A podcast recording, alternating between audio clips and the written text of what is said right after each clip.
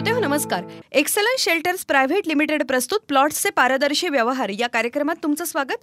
Plots बद्दलच्या आपल्या अनेक प्रश्नांना उत्तरं द्यायला माझ्यासोबत आहेत. एक्सलन्स शेल्टर्सच्या रेश्मा हजीते मॅडम. नमस्कार मॅडम. नमस्कार. तुम्ही जी ही उत्तरं देता श्रोत्यांना त्याचे आपल्याला एस एम एस येतात की.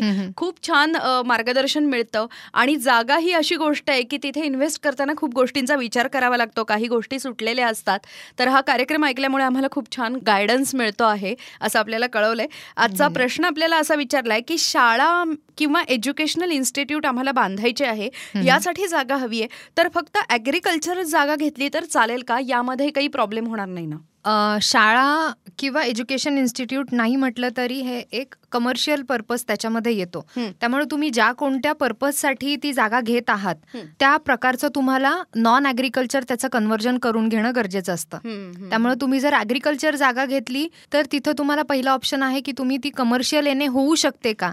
याची फिजिबिलिटी रजिस्ट्रार ऑफिसमधून चेक करून घेतली पाहिजे ओके आणि त्याप्रमाणे तुम्ही प्रपोजल सबमिट करून त्याचा प्लॅन सँक्शन करून घेऊ शकता. ही पहिली गोष्ट झाली. पण याच्यामध्ये ॲग्रिकल्चर जागेतलं एक नाही म्हटलं तरी फिफ्टी पर्सेंट जागा ही तुम्हाला रोड ओपन स्पेस आणि इतर याच्यामध्ये सोडावी लागते.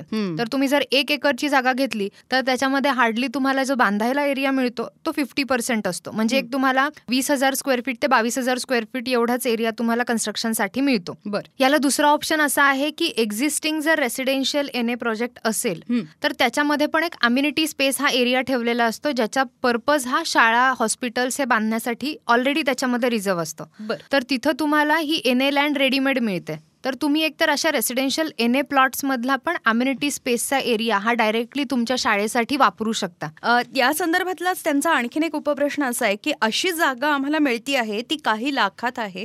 पण हीच जागा जर एन ए म्हणून घेतली तर त्याच्यासाठी करोडमध्ये पैसे मोजावे लागतात. तर हा डिफरन्स कशामुळे आहे आणि मग या वेळेला काय करावं? सी आता मी जसं सांगितलं की तुम्ही जर स्वतः ॲग्रिकल्चर जागा घेतली तर त्याच्यामध्ये मिनिमम फिफ्टी पर्सेंट ही स्पेस तुम्हाला एन ए कन्व्हर्जनसाठी सोडावी लागते. आणि तेच जर तुम्ही एन ए प्रोजेक्टमध्ये घेतलं तर तुम्हाला जेवढी मिळालेली पूर्ण जागा आहे. त्या जागेवर तुम्ही कन्स्ट्रक्शन करू शकता. म्हणजे तुम्ही जर वीस हजार स्क्वेअर फूट घेतलं तर तुम्हाला वीस हजारची एन ए जागा मिळाली कन्स्ट्रक्शनसाठी पण इथं तुम्ही घेताना तुम्हाला असं देतं की तुम्ही चाळीस हजार स्क्वेअर फीट घेता पण वीस हजार कन्स्ट्रक्शनला मिळतात. तर माईट बी तुम्हाला डबल किंवा ट्रिपल रेट वाटू शकतो जेव्हा तुम्ही ॲग्रिकल्चर जागा बघता तेव्हा तुम्हाला वाटेल की मला ऐंशी लाखात जागा मिळते.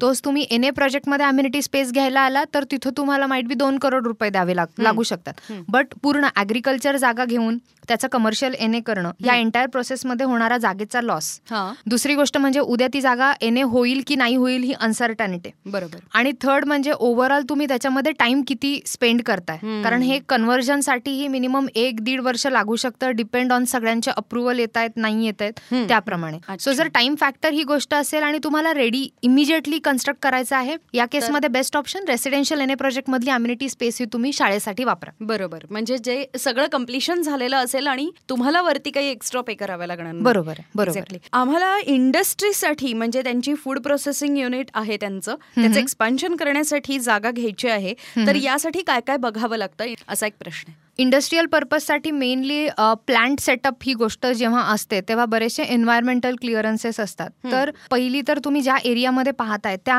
एरियामध्ये ह्या टाईपच्या इंडस्ट्रीज अलाउड आहेत का? बऱ्याचदा एम आय डी सीच्या पण जागा असतात पण त्याच्यामध्येही स्कोप असतात. तुम्ही फूड प्रोसेसिंग करू शकता किंवा मॅन्युफॅक्चरिंग करू शकता. हेल्थ सिक्युरिटी ह्या सगळ्या सिस्टीम्स असतात त्यांचे त्यांचे अप्रुव्हल्स घ्यावे लागतात. पाण्याची कशी सोय आहे? इलेक्ट्रिसिटीचं त्या एरियामध्ये कसं हे असणार आहे? किंवा लॉजिस्टिक कसं होणार आहे? तुम्हाला जे कस्टमरला डिलिव्हरी करायचं आहेत तो एरिया किती लांब आहे? सो हे ओव्हरऑल कन्सिडर करून पूर्ण तुम्हाला कॉस्ट किती लागणार आहे ते तुम्ही लक्षात घेतलं पाहिजे इंडस्ट्रीयल लँड घेताना. अच्छा. हा. एकंदरीतच या सगळ्या प्रश्नांची उत्तरं आज आपण बघितली श्रोते हो. आज वेळ झाली इथेच थांबण्याची. प्लॉटच्या खरेदी विक्री संदर्भातील व्यवहारांसाठी संपर्क करा. आठशे तीस अठ्ठ्याऐंशी एकशे पासष्ट सत्याऐंशी eight three zero eight eight one six five eight seven excellence shelters private limited प्रस्तुत प्लॉट्सचे पारदर्शी व्यवहार. या कार्यक्रमाच्या आजच्या भागात इथंच थांबतोय. पण रेश्मा मॅडमना अजून काही प्रश्न विचारायचे आहेत. पुढच्या भागात तोपर्यंत नमस्कार. नमस्कार. प्लॉट्सच्या खरेदी विक्री संदर्भातील व्यवहारांसाठी संपर्क करा. आठशे तीस अठ्ठ्याऐंशी एकशे पासष्ट सत्याऐंशी eight three zero eight eight one six five eight seven